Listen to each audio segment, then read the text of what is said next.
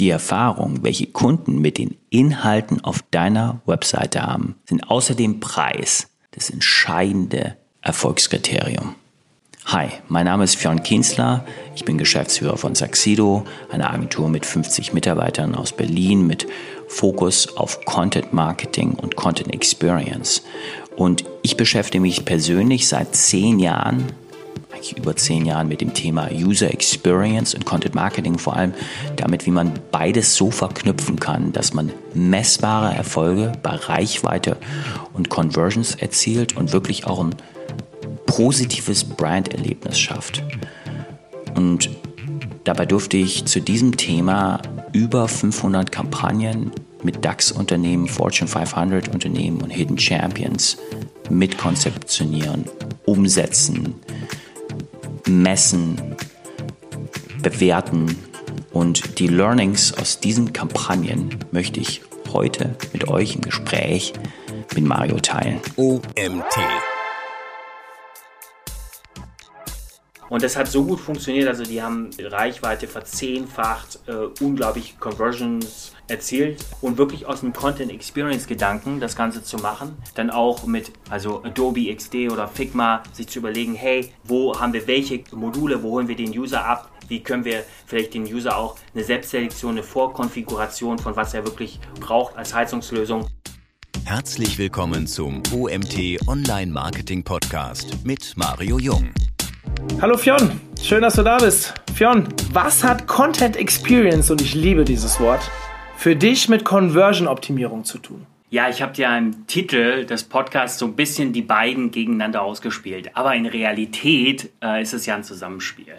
Und äh, Conversion-Optimierung, ähm, das beinhaltet natürlich auch Content, aber es ist halt nur, äh, sagen wir mal, ein geringerer Bestandteil. Eigentlich kommt die Conversion-Optimierung ja stärker so aus diesem Warenkorb-Optimierung. Ja, aus der, dass man quasi die letzte Strecke der Customer Journey im Prinzip optimiert, nämlich der, die Transaktion. Ähm, und äh, mit der Content Experience denken wir das viel weiter. Wir überlegen uns, wie wir inhaltlich User äh, die gesamte Customer Journey über begleiten können und wie wir sie in den Funnel reinziehen können. Und insofern ergänzen sich eigentlich diese beiden Themen und sind nicht äh, auseinander zu dividieren. Und wenn ich jetzt äh, Content Experience sage, dann meine ich die Mischung aus Content Marketing und äh, User Experience. Und wir wissen ja alle, User Experience kommt so ein bisschen aus diesem Design-Umfeld, vielleicht auch technischem Umfeld. Wir entwickeln Seiten, wir haben Design, häufig sind User Experience Leute sind eher Designer oder Leute, die einen Entwickler-Hintergrund haben. Am besten eine Kombination. Aber ähm, Content wird immer wichtiger. Weil letztlich ähm, du hast äh, auch neue CMS, die extrem modular sind, ja, wo du dir das zusammenbauen kannst, so wie äh, Webflow oder so. Ja, da brauchst du auch nicht mehr so ähm, äh, darüber nachdenken, wie jetzt genau das Design aussieht oder nicht mehr so stark, sondern da spielt dann der Inhalt quasi das Fleisch auf den Knochen die größere Rolle. Das heißt, Content Marketing, Content Design, Content Experience hängt irgendwo für dich alles zusammen. Ja, das hängt definitiv äh, zusammen und ich glaube, äh, was Content Experience macht, ist, dass es den Fokus nochmal shiftet auf was anderes, nämlich den Inhalt. Also man sagt, wir fangen erstmal mit dem Inhalt an und let's face it, äh, wenn wir über User sprechen, dann sind die ja vor allem an Inhalten interessiert, ja, äh, und vielleicht weniger an Interaktionselementen auf der Webseite, zumindest primär.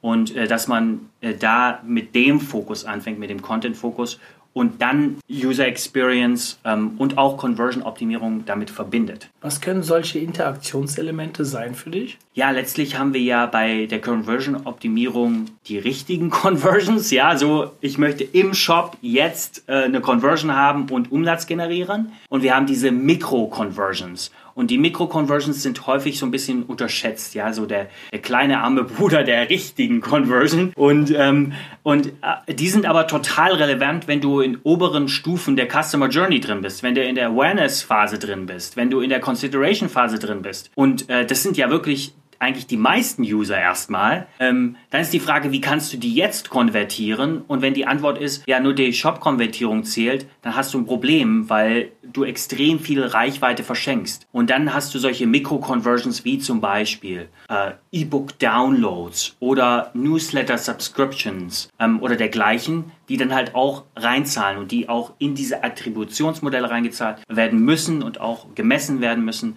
und die natürlich dann auch weiter betreut werden müssen und dass es da nicht dann aufhört, sondern dass man äh, äh den, den User dann auf eine Journey äh, weiter mitnimmt bis hin zum natürlich letztlich zur Transaktion und zum mhm. Abverkauf. Wir haben viele Hörer, die noch relativ am Anfang stehen. Wir haben jetzt mit vielen Buzzwords um uns umgeschmissen. Mhm. Customer Journey, Awareness Phase. Ich will das mal kurz in ein paar Worten zusammenfassen. Also jeder, der theoretisch ein Produkt kauft, du sprichst jetzt von einem Shop, mhm ähm, könnte ja auch eine Dienstleistung sein oder was auch immer, das jetzt spielt jetzt erstmal keine direkte Rolle. Der hat ja eine einen Weg der Entscheidungsfindung, das diese, diese Customer Journey, von der wir reden. Und in der Awareness-Phase ist er eigentlich an einem Punkt, wo er zwar weiß, dass er ein Problem bekämpfen will, aber noch nicht wie. Ich bringe immer gerne das Beispiel mit, wir wollen Laufschuhe kaufen. Schöne Grüße an Olaf Kopp, du hast mich damit mal irgendwann vor vielen Jahren inspiriert. Und eine Person, die nie laufen wollte, ist zum Beispiel beim Arzt mhm. und kriegt gesagt, wenn du keinen Sport machst, habe ich ein Problem. Also dieses auslösende Ereignis. Der weiß aber vielleicht noch gar nicht, ob er Laufschuhe braucht oder vielleicht geht er mhm. schwimmen oder braucht er ein Fahrrad oder keine Ahnung, ähm, die Frau verlässt einen Mann, er guckt in den Spiegel und weiß warum. So, mhm. das ist auch so ein auslösendes Ereignis, jetzt muss etwas passieren. Der nächste Schritt wäre dann theoretisch die Entscheidung, er weiß, er will abnehmen und dann sind wir schon ein bisschen weiter in, der, mhm. in dieser Customer Journey. Und er sagt sich, okay, ich will Sport machen und mich um die Ernährung kümmern. Oder er mhm. findet einen Artikel, zehn Tipps, wie du Gewicht abnehmen kannst. Mhm. Da kann der Sport ein Teil sein. Und vielleicht geht er noch einen Schritt weiter und dann fragt er nach Pulstraining. Jetzt kommen wir zu den Mikro-Conversions. Du stellst ihm einen Plan, wie er Pulstraining mhm. machen kann. Und dann lädt er sich das mhm. runter und dann hast du die E-Mail-Adresse und kannst ihn theoretisch über weitere Steps ähm, zu dem Produkt führen. Richtig. Das ist so im Prinzip, was wir versuchen darzustellen, mhm. bis wir hin zu dieser End-Conversion kommen. Mhm. Wie kommt es, dass du den Fokus aktuell so auf dieses Thema setzt, Content Experience? Ist eine sehr gute Frage, weil letztlich bewegt sich einfach der Markt in diese Richtung ähm, und immer stärker.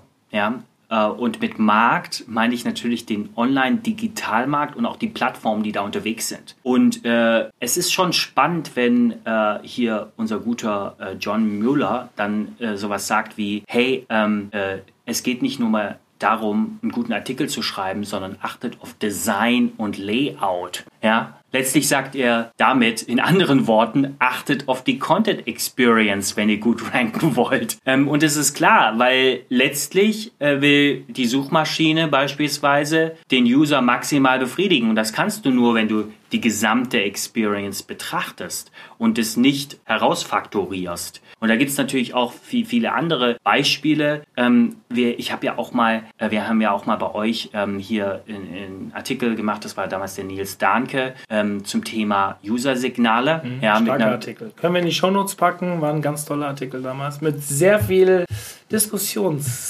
Zündstoff danach. Also Zündstoff, ja, weil, weil ähm, äh, ich glaube, danach hat dann auch nochmal Gary Ilias auf Reddit gesagt, so ähm, dieses mit dem User-Signalen, das ist äh, made up crap. Ich weiß nicht, ob man ähm, Schimpfwörter sagen kann im Podcast. Bei uns darfst du das. Okay, aber das bedeutet so viel wie erfundene Scheiße. und es ist klar, Google hat das immer wieder ähm, abgelehnt. Ich habe John Mueller auch selber mal getroffen auf der SEO-Com, habe ihn gefragt, wie es aussieht mit den User-Signalen.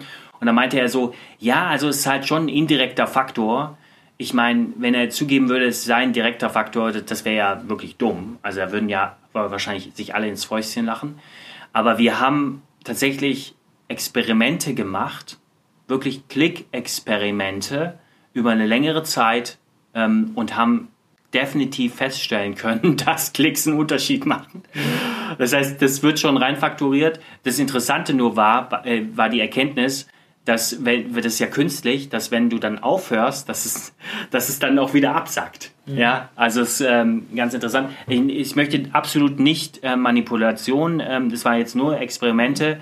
Das ist in diese Richtung wollen wir gar nicht gehen, sondern wir es natürlich und das äh, generieren und das ist natürlich auch der Grund, wieso, glaube ich, Google da auch nicht so deutlich drüber spricht und eher sagt, wenn überhaupt, dass es ein indirekter Faktor mhm. ist. Aber das spielt natürlich auch rein dann mit in diese Content Experience und dann hat es natürlich auch eine Business-Konnotation, weil du natürlich aus, dem, aus der Reichweite, die du erzeugst, sehr viel mehr daraus machen kannst. Und wir hatten tatsächlich auch als Agentur am Anfang manchmal das Problem, dass wir extrem viel Reichweite produziert haben, aber halt nicht genug eingezahlt haben in den Umsatz. Und das Problem löst man halt durch den Fokus auf Content Experience, ja, wie, wie man die ganze das in eine, in eine Customer Journey einbettet und natürlich auch durch Conversions dann letztlich äh, es schafft, äh, da äh, auch Umsatz rauszuholen.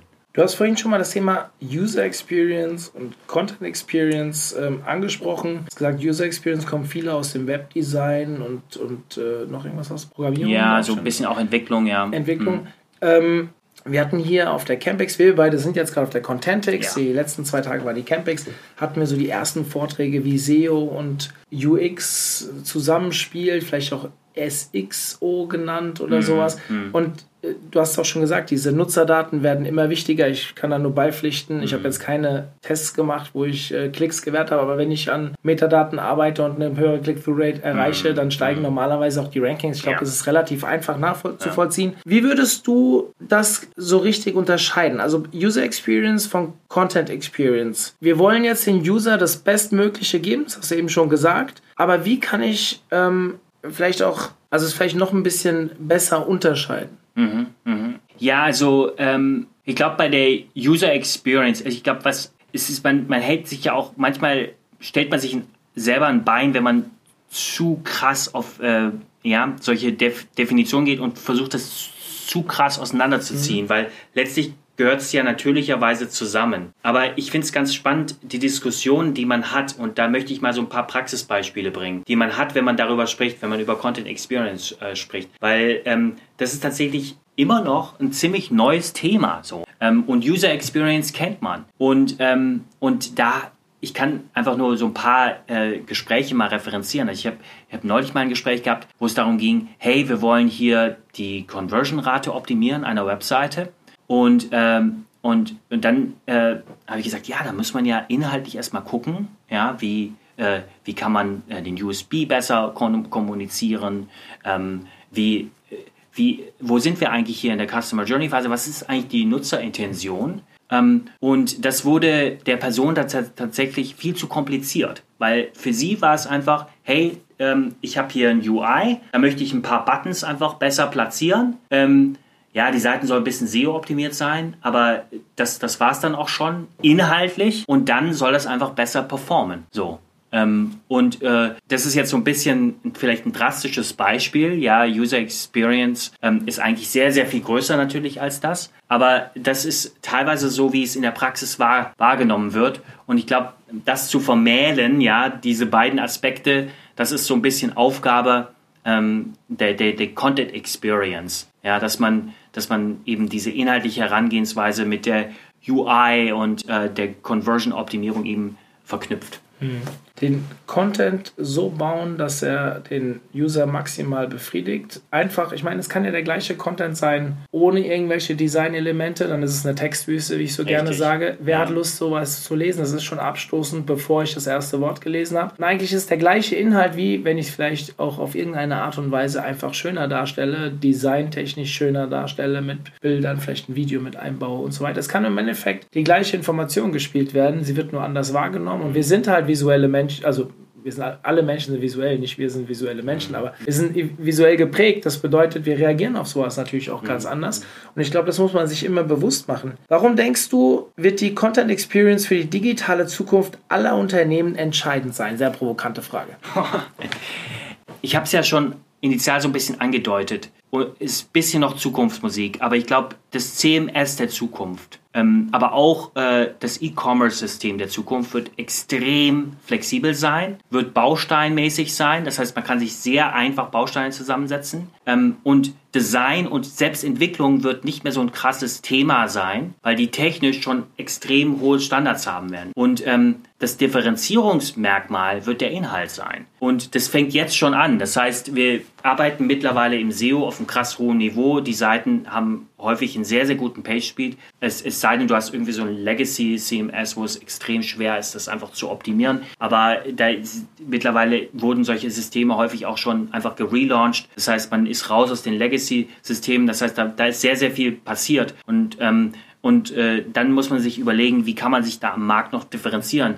Wettbewerber hat perfekten Page Speed, ähm, hat ein sehr ähnliches Interface, weil man schaut sich dann auch ein bisschen von Wettbewerber immer ab, wie du die Interface Conversion optimierst. Ähm, natürlich äh, durch die Messung ist es immer ein höheres Niveau. Du hast, wird die Luft auch wird, wird immer dünner. Das heißt, es sind immer kleinere Unterschiede, die du machen kannst. Und den, den großen Unterschied, den du noch machen kannst, ist der, letztlich ähm, inhaltlich, dass du inhaltlich arbeitest, ähm, dass du deinem Unternehmen auch mit dem Inhalt ein Gesicht gibst, eine Authentizität, ähm, ein äh, Unterscheidungsmerkmal, vielleicht auch zu großen Plattformen ähm, wie äh, Amazon oder so, ja, ähm, dass, dass man sich fragt, okay, als Webshop Warum möchte ich da unterwegs sein? Oder selbst als B2B-Plattform dein Thought Leadership zu repräsentieren und damit auch so ein bisschen so dieses, dass du nicht mehr Leute wirklich auch so live treffen kannst, ersetzt.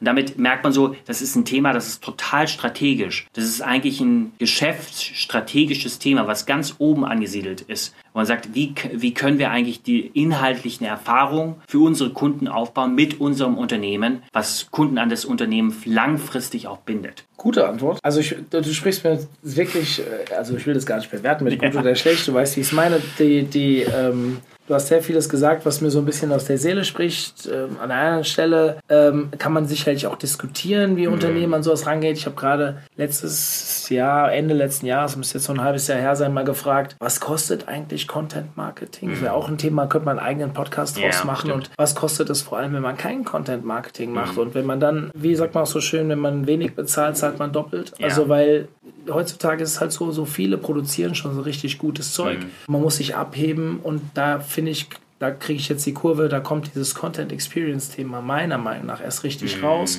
Weil ich habe in einem anderen Podcast noch nicht lange her mal das Thema, äh, da wurde ich gefragt, tatsächlich in meinem eigenen Podcast wurde ich zurückgefragt, wie würdest du denn dich abheben wollen von dem, mhm. von dem Wettbewerb? Und ich spreche dann immer von diesem Wort Information Gain. Das heißt, ich gucke mir schon an, was machen die anderen 20, die auf dem Keyword oben stehen, jetzt als SEO äh, mhm. wo ich auch stehen will. Wenn ich jetzt auf Social Media Gedanken gucke, gehe ich vielleicht nochmal ein bisschen anders ran. Da habe ich ja das Ranking-Thema nicht. Aber bleiben wir mal bei dem Ranking-Thema und dann versuche ich das Beste mir zu nehmen, inhaltlich wie auch vielleicht optisch und dann versuche ich etwas besser zu machen, mich mit irgendetwas besser mhm. hinzustellen.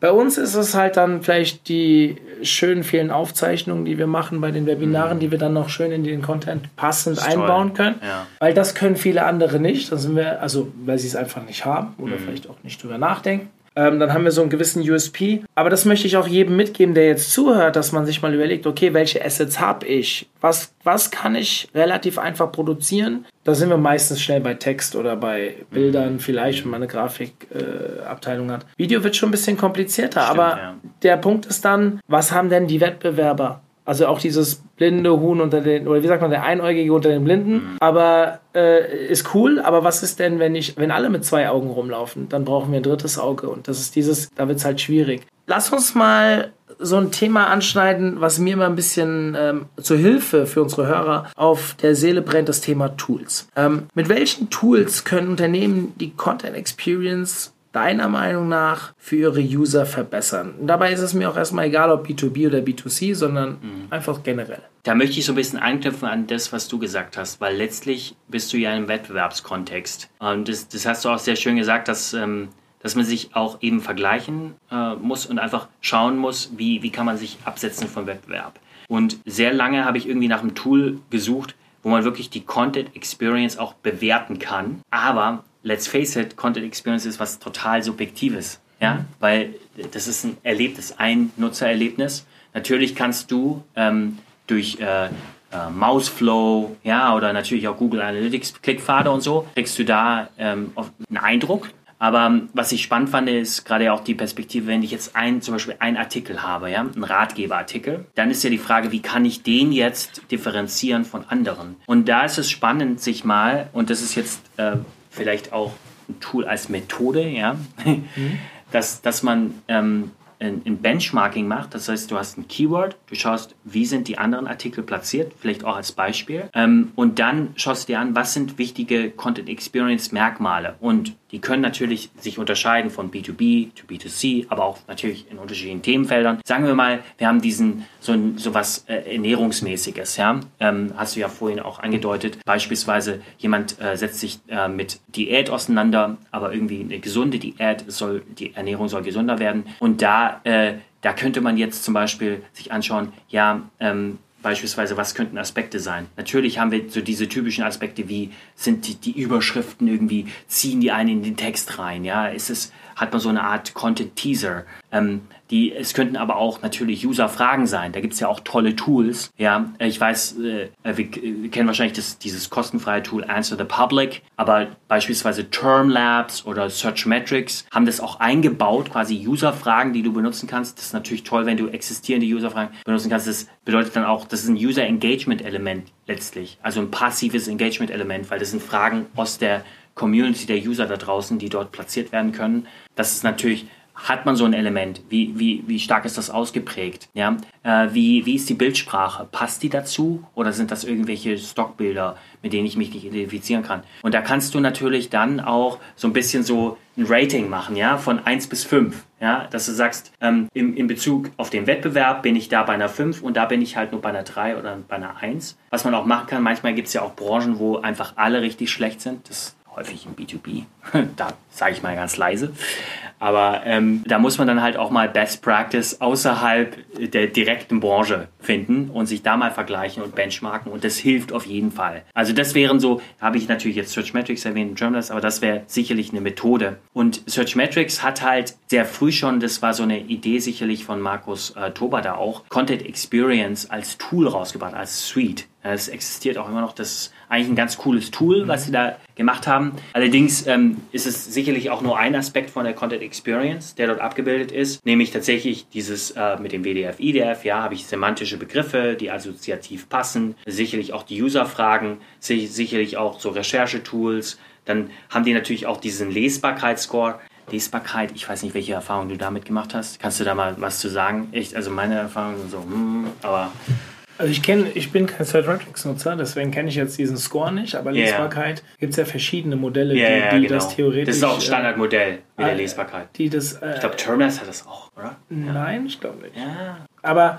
äh, wie auch immer, ähm, Lesbarkeit halte ich für sehr, sehr wichtig, aber ich mache da äh, es ganz anders. Für mich ist wir lesen ja jeden Artikel ein, damit er auch als Podcast rauskommt. Ja, und wenn ich etwas laut einlese ja. und ich merke, ich fange an zu stolpern, dann muss ich es umschreiben. Also okay. es funktioniert nicht. Sehr cool. Und für mich ja. ist das eigentlich so das beste Beispiel, dass wenn ein Artikel mich, also sei es Kommafehler, ja. sei es aber auch einfach nur eine schlechte Formulierung, etwas umzustellen. Mhm das macht einen Artikel unrund. Und wenn der ja. unrund wird, verliere ich, ohne drüber nachzudenken, im Unterbewusstsein die Lust, etwas weiterzulesen, wenn es für mich mhm. anstrengend wird. Das ist genau das gleiche im Content Design, wenn ein Inhalt ähm, vielleicht zu breit ist. Also von der mhm. Pixelbreite des, was ich lesen muss und ich muss mhm. meinen Kopf leicht bewegen. Natürlich ist das nicht anstrengend, aber wenn ich 2000 Wörter lesen muss, meinen Kopf dabei bewege, dann verliere ich Zeilen. Dann lese ich manche Zeilen doppelt. Ähm, also um immer wieder reinzukommen in den Artikel. Das sind alles Themen, die vielleicht in dem Moment gar nicht schlimm sind, aber wenn es andauernd passiert, im Unterbewusstsein mir eine Abneigung gegenüber mhm. dem Artikel erzeugt. Mhm. Ich weiß nicht, ob es ein Tool gibt, das sowas mit berücksichtigt. Deswegen habe ich gesagt, nee, ich beschäftige mich hier nicht mit Tools. Mein Tool ist der Mensch. Sprich, mittlerweile lese nicht ich immer nur die Artikel ein, mhm. sondern auch meine Mitarbeiter. Und denen sage ich, gebe ich natürlich das Gleiche mit. Wenn ihr das Gefühl habt, ey, hier wird es total unrund, entweder dem Autor zurückschicken und bitte nochmal überarbeiten lassen. Wenn es eine Kleinigkeit ist, halt schnell selbst was verändern. Wenn es sich inhaltlich nicht verändert, dann kann man das schon mal machen. Und vor muss man sich halt nochmal freigeben lassen. Ähm, aber ich finde, das ist eine, ein viel besseres Tool, mhm als vielleicht jetzt irgendwelche Scores abzufragen. Ja. Vielleicht bin ich da auch ein bisschen altmodisch, aber ich glaube, am Ende soll es ja der User lesen. Und wenn das schon bei dem, der sich mit dem Thema auseinandersetzt, schwerfällt, also sprich, der, der es einliest, ist der meistens beim OMT jemand, der zumindest schon mal von Online-Marketing was gehört hat, mhm. sonst wird er auch nicht bei uns arbeiten. Und wir haben aber auf der anderen Seite vielleicht Leser, die sich erst gerade anfangen, damit zu beschäftigen. Die haben ja noch das nächste Problem, dass sie das Thema gar nicht, also dass sie noch gar nicht verinnerlicht haben. Jetzt schwer lesbar und neues Thema mhm. macht es ja noch komplizierter. Deswegen ähm, ist das für mich mein Lieblingstool. Also sprich meine, meine Einlese Mitarbeiter. Aber genau das, finde ich, ist absolut relevant. Ich meine, selbst Google hat ja auch User, die Dinge testen, weil letztlich brauchst du auch den Menschen und gerade bei sowas Qualitativen wie eine Experience, die du hast mit dem Inhalt, brauchst du auch User. Und äh, du kannst dir natürlich dann so Panels, wenn, wenn, wenn du es jetzt richtig äh, so krass machen willst, kannst du dir natürlich auch Panels zusammensetzen. Fünf User, die dann diese Tests machen und dann von 1 bis 5 das raten. Natürlich gibt es dann noch andere Variablen, ja, wie zum Beispiel CTAs oder Interaction-Elemente oder interne Verlinkungen oder dergleichen, die eben die Bounce-Rate reduzieren. Aber dass du wirklich ähm, mit solchen Usern dann auch arbeitest oder Usability-Experten ähm, und äh, das dann auch gewissermaßen quantifizierst. Das lohnt sich natürlich nicht immer, aber ähm, das ist wichtig. Und was du gesagt hast über den Menschen, dass man das nochmal durchliest, ähm, dass man dafür ein Verständnis hat, das ist total zentral, weil davon lebt das Ganze. Deswegen ist es halt auch nicht so einfach. Und Re Readability Score, da habe ich sehr gemischte Erfahrungen gemacht, weil die halt ähm, dann zum Beispiel auf sowas setzen wie immer kurze Sätze. Und kurze Sätze machen, super, aber es funktioniert nicht immer. Genau, es funktioniert nicht immer und manchmal ist auch, wenn man einen Absatz liest mit lauter kurzen Sätzen und dann kommt so ein schöner, langer, gestalteter Satz, der ihn richtig mitnimmt, kann auch toll sein. Ja? Und da würde man gleich in dem Score wieder runtergehen, weil man sagen würde, ach, da ist so ein langer Satz, das ist ja ganz schlimm. Mhm.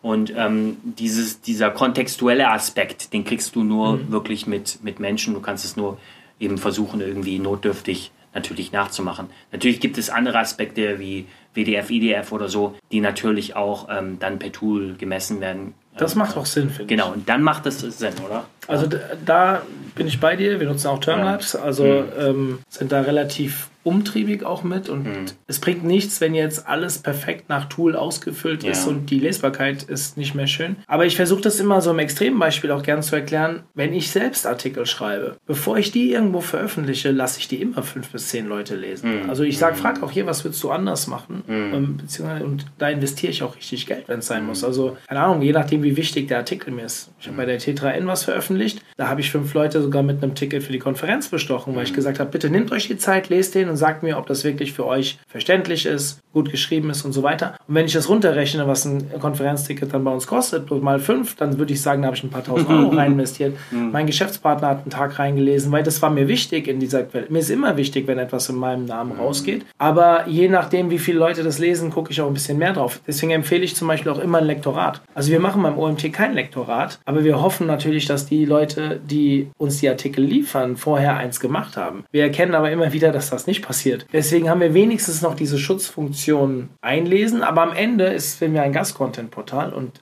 die, der Name der anderen Person steht dahinter. Unsere Marke schwingt immer mit, klar, gewisse positiv wie negativ hat das natürlich Effekte, aber ähm, ich würde halt jedem raten, im Content Marketing nicht zu sparen. Mhm. Ich habe vorhin schon mal gesagt, wenn man spart, zahlt man doppelt. Das ist halt so. Das verstehen viele halt noch nicht. Und das muss man auch intern natürlich meistens sehr, durch sehr lange Kämpfe erstmal erklären und vielleicht auch mit ähm, Use Cases, mit Rechenbeispielen auch erklären, warum Content Geld kostet und was es auch am Ende für einen Ertrag bringen kann. Wieder ein eigener Podcast theoretisch, mhm. den wir dazu ja. aufnehmen können. Aber ähm, jetzt haben wir über Tools gesprochen wie kann ich denn, also Content Experience messen, du hast jetzt eben über Search Metrics gesprochen, die Frage kann ich mir wahrscheinlich sparen, die hat, hatte ich mir auch aufgeschrieben. Hast du ein konkretes Beispiel? Ja, genau, das ist doch etwas. Ihr merkt, ich bereite mich ab und zu auf diese Podcasts vor.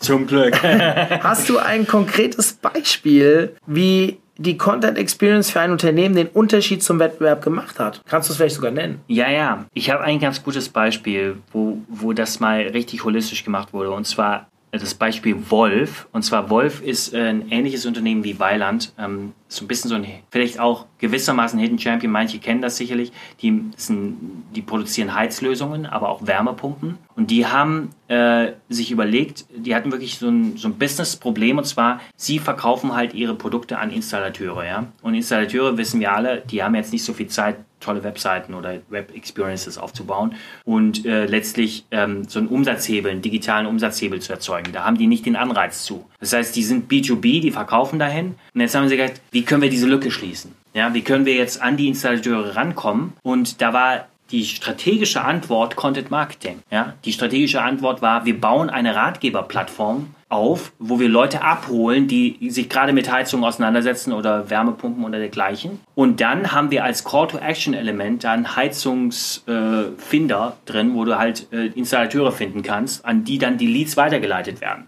Ja, damit kannst du halt äh, wirklich Nachfrage steigern. Also Und das fahren dann wahrscheinlich nur Dienstleister, die auch mit der Marke zusammenarbeiten. Ja, genau. Ja. Richtig, die exklusiv genau. mit der Marke zusammenarbeiten. Ähm, und das ist natürlich toll, weil du dann damit auch den Umsatzhebel ähm, in der Hand hast. Ähm, und äh, das wirklich sehr liebevoll aufbereitet, sehr auch mit User-Fragen. Einfach die Artikel sind auch, was du gesagt hast, die ganzen Dinge, auf die du auch achtest, ja, dass man dazwischen drin auch mal eine Checkliste hat, dass man so ein bisschen mehr bietet als nur so der Durchschnitt und teilweise auch einfach kostenfrei noch nicht mal gegen Leads ähm, als Download, ähm, mit dem Fokus eben den Heizungsfinder voranzubringen.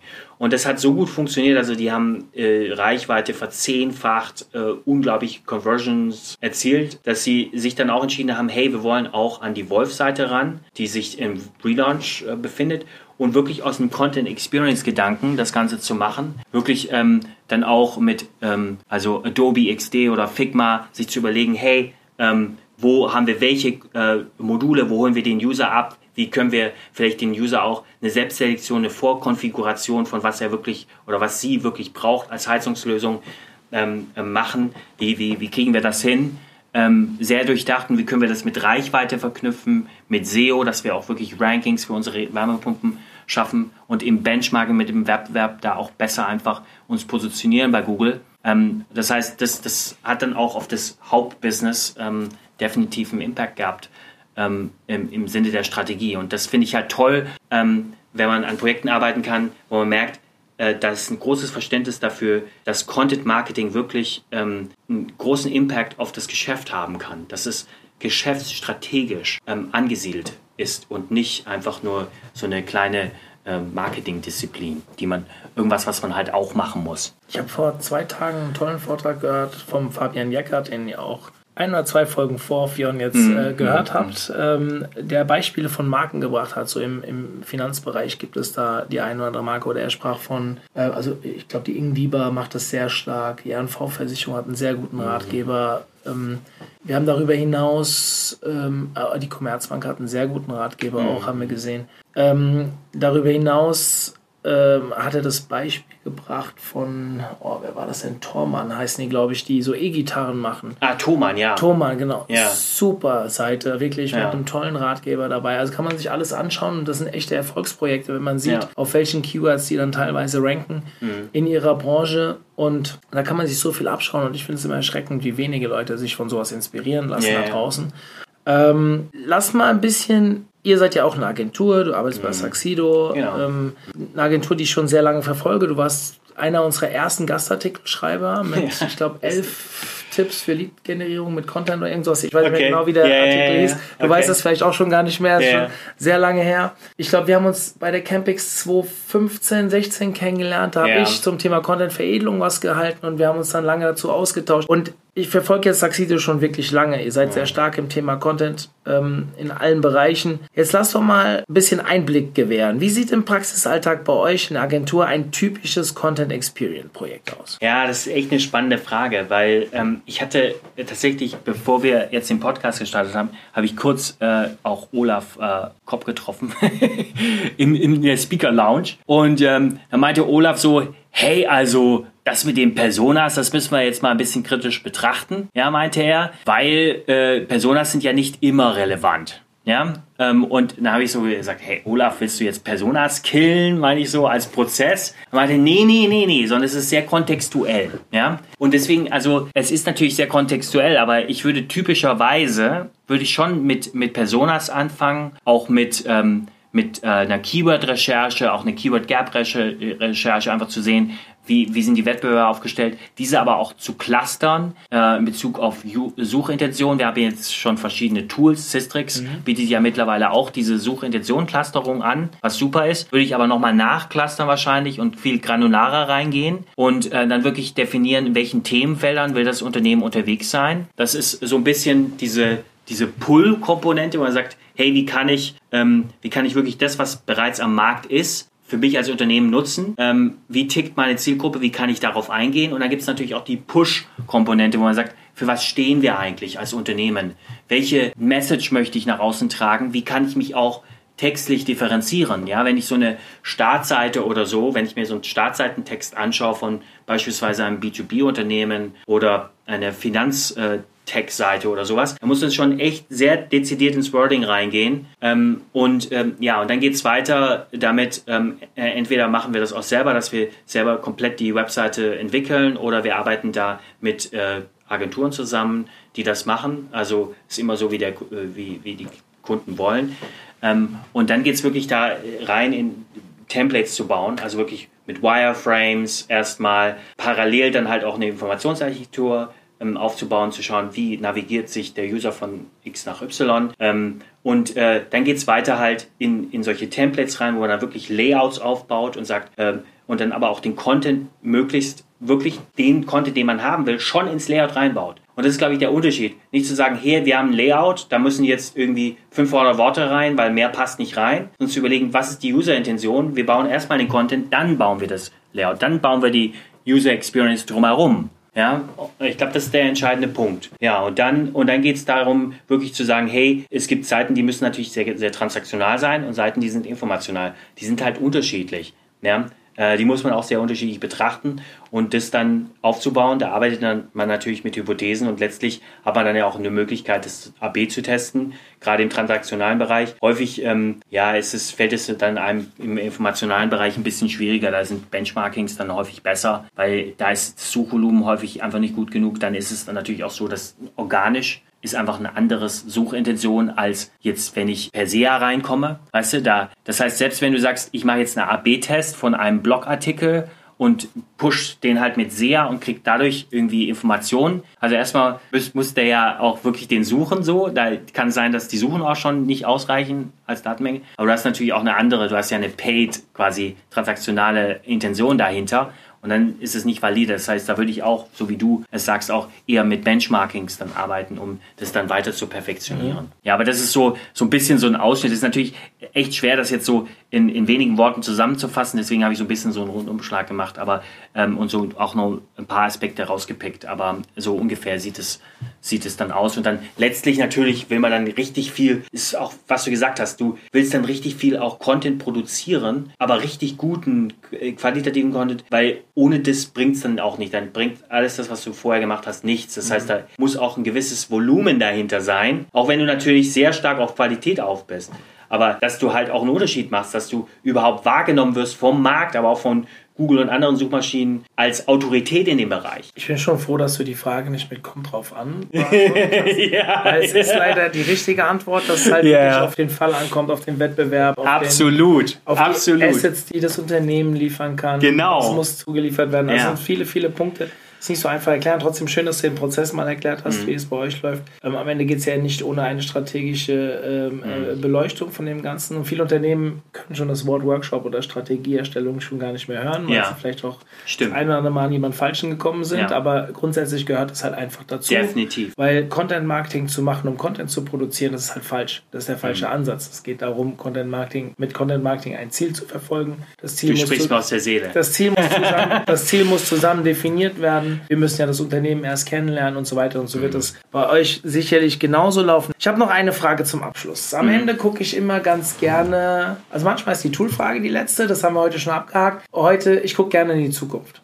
Also wir wissen alle im Online-Marketing oder im Rahmen von Google und Co. in die Zukunft zu gucken, das ist sehr schwierig, weil die machen eh, was sie wollen und fragen uns nicht. Aber vielleicht versuchen wir mal zu gucken, welche Trends es jetzt schon gibt oder die darauf hindeuten, dass Content Experience immer wichtiger wird. Und was glaubst du, was wir in der Zukunft noch zu erwarten haben? Wie, wie stark wird dieses Thema, also wie wichtig wird dieses Thema noch werden? Ja, also ich meine, ich habe ja schon erwähnt, der, der Trend ist ja einfach von den Algorithmen extrem stark ähm, in diese Richtung. Ähm, und äh, es ist auch so, dass äh, Google dazu auch äh, vor relativ kurzer Zeit veröffentlicht hat, einfach äh, ein Prinzip, dass man sehr von User-Intentionen ausgeht, also help me, ähm, inspire me oder educate me, solche Intentionalitäten. Ähm, äh, und äh, das war tatsächlich ähm, ähm, Head of Research bei, bei, bei, Google, der das publiziert hat. Das sind Leute, die befassen sich sehr stark mit künstlicher Intelligenz. Und künstliche mhm. Intelligenz bedeutet, dass auch, ähm, sagen wir mal, die Algorithmen, mit denen wir arbeiten und mit jeder, bei jeder Plattform arbeiten wir mit Algorithmen. Und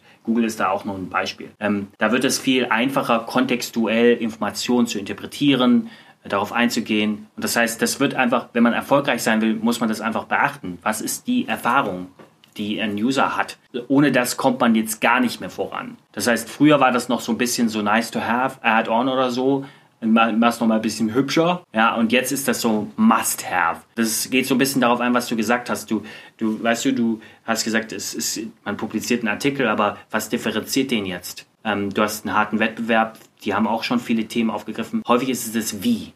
Ja, das Wie. Wie präsentierst du das? Wie sprichst du darüber? Wie catchst du den User dann Wie auch? catchst du den? Stichwort User Centricity. Genau. Also wir haben ja schon über Intentionen gesprochen ja. und machst für den User perfekt, aber dieses dieses Keyword, sage ich mal, Buzzword, nennst wie du willst, bringt es relativ auf den Punkt. Ja. Je mehr du dich um den Kunden kümmerst, auch im Text merkst, weil du dich auch damit beschäftigst, also ähm, evaluierst, wie interagiert denn die Person mit dem Text oder die Personen mhm. mit dem Text und wie kann ich darauf reagieren? AP-Testing, Hypothesen erstellen, das hast du ja alles schon gesagt. Mhm. Finde ich äh, alles total clever. Langfristig, Content Experience, also ich glaube, Content ist ja auch nicht nur Text, das muss man vielleicht auch mal dazu sagen. Definitiv. Wie haue ich jetzt äh, Videos damit rein? Wie äh, verbinde ich das Absolut. mit Bildern? Und wir haben schon den Shift zu mehr Bewegtbild, aber nur Bewegtbild wird halt auch nicht reichen. Nee. Ich glaube, es ist die Kombination aus ja. allem und vielleicht auch tatsächlich bestimmte Inhalte nicht nur in unterschiedlichen Formaten darzustellen. Wir haben im Vorfeld darüber gesprochen, habe ich dir erklärt, wie wir das so ein bisschen versuchen, dass wir halt sagen, wir machen einen Text, wir lesen den auch ein. Für mhm. die Leute, die Lust haben, eher zu hören. Also wir ja. kriegen das aus der Community auch zurückgespielt, dass viele sagen, ey, tagsüber auf der Arbeit schaffe ich das nicht zu lesen,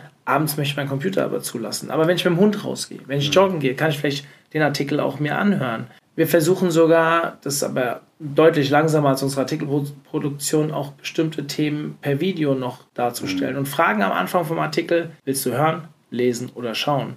Da, wo wir auch ein Video haben, es gibt drei Optionen, bei den anderen gibt es immer zwei Optionen. Einfach um den User da abzuholen, mhm. wo er gerade ist. Ein anderes Beispiel, wir haben vorhin, habe ich dir das Beispiel von Karl Kratz gesagt, dass ich total cool finde, dass er auf seiner Seite auch einfach mal fragt, wie viel Zeit haben die Leute? Also willst du nur schnell eine Zusammenfassung oder willst du, hast du Zeit, ja, genau. den kompletten Umfang zu lesen? Ja. Das ist nochmal eine andere Dimension. Also wir haben einmal dieses Formate äh, und dann die, die Tiefe, die wir reingehen. Und wenn ich diese drei Formate in zwei verschiedenen Tiefen multipliziere, könnte ich sechs verschiedene Contentstücke perfekt auf den User darstellen in einem Thema. Mhm. Machen wir auch nicht. Viel zu viel Aufwand aktuell mhm. noch, aber ich glaube, dass der Weg immer weiter dahin geht, mhm. dass wir uns immer mehr damit beschäftigen müssen. Wenn du drei der sechs schon anbietest, bist du schon viel weiter als die, die einfach nur einen Artikel produzieren. Ja. Also mhm. ich glaube, dass man dem User in dem Moment, in dem er sich gerade befindet, der ja bei jedem anders sein kann, den jeweiligen Zugang zu dieser Information, egal ob es ein Ratgeber ist oder wie auch immer,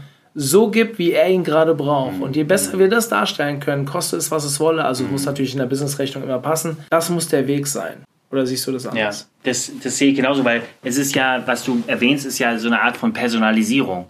Und wenn, wenn du sagst, ähm, die Inhalte kann man hören, du kriegst eine kurze Zusammenfassung von einem langen Artikel. Das sind alles eigentlich Form von Personalisierung und da geht es halt hin, dass die Content Experience sich extrem personalisiert auf die einzelnen Bedürfnisse hinaus und dass das dann auch wirklich den, den Unterschied macht. Und wenn wir es jetzt nochmal so voll von der Vogelperspektive betrachten, ja, weil wir, wir, wir müssen ja, und das ist immer die Challenge, glaube ich, wenn wir über sowas wie Content Experience sprechen, dass wir zum einen halt wirklich sehr granular an beispielsweise ähm, die Art und Weise, wie wir Artikel publizieren, arbeiten. Aber dann gibt es ja auch der strategische Geschäftskontext, in dem wir drin stecken.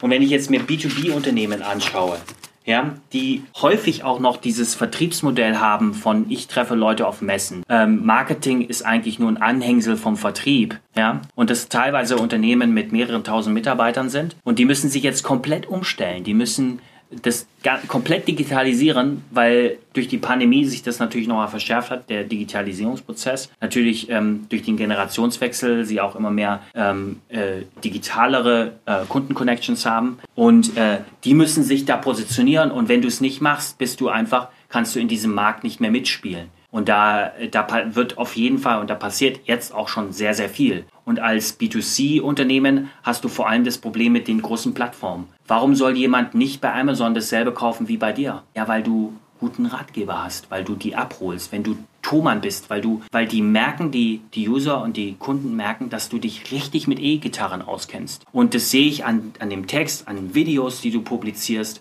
natürlich auch an, an den, den, den äh, Kundenberatungen, die ganze Experience, das gehört auch die Kundenberatung, die du hast. Und das ist dein Differenzierungsmerkmal. Sonst bist du in der quasi abwärts steigenden ähm, äh, Preisspirale drin und irgendwann mal frisst dich Amazon auf. Und, und das heißt, wir haben zukünftig überhaupt gar keine Wahl, als uns darauf zu fokussieren. Mhm. Wenn ihr Lust habt, noch mehr über Content Experience zu sprechen, dann kontaktiert Fionn doch einfach über eins der gängigen Social Networks, wahrscheinlich auch LinkedIn aktuell Nummer eins, oder? Und ähm, geht da mit ihm in den Austausch. Wenn ihr Beispiele braucht, wenn ihr vielleicht auch eine Argumentation braucht für euren Vorgesetzten, um da reinzugehen, steht Fionn bestimmt zur Verfügung. Und ja, in diesem Sinne, Fionn, vielen Dank an dich. Ja, hat Spaß warst. gemacht. Schöne Diskussion und dir noch viel Spaß hier auf der Contentix. Ja, danke schön. Zum Abschluss der heutigen Folge mit Fionn ein kurzer Hinweis auf unsere Seminarreihe. Warum? Wir haben dort ein wirklich sehr, sehr gut passendes Seminar zu dem heutigen Podcast mit dem Philipp Tusch. Es heißt Content Marketing im E-Commerce. Was nach E-Commerce klingt, ist natürlich auch E-Commerce drin. Allerdings, da sind auch ganz viele Themen, die man problemlos adaptieren kann auf die normale Content Marketing Arbeit und Philipp beschreibt gerade das Thema Content Experience extrem gut, beziehungsweise arbeitet sich im Work in einem Workshop-Style relativ gut an dieses Thema heran. Wer da Bock drauf hat, meldet euch bei uns oder bucht direkt das Seminar auf der Seite. Ihr findet den Link zu dem Seminar unten in den Show Notes. Ich würde mich sehr freuen. Bis dahin, euer Mario.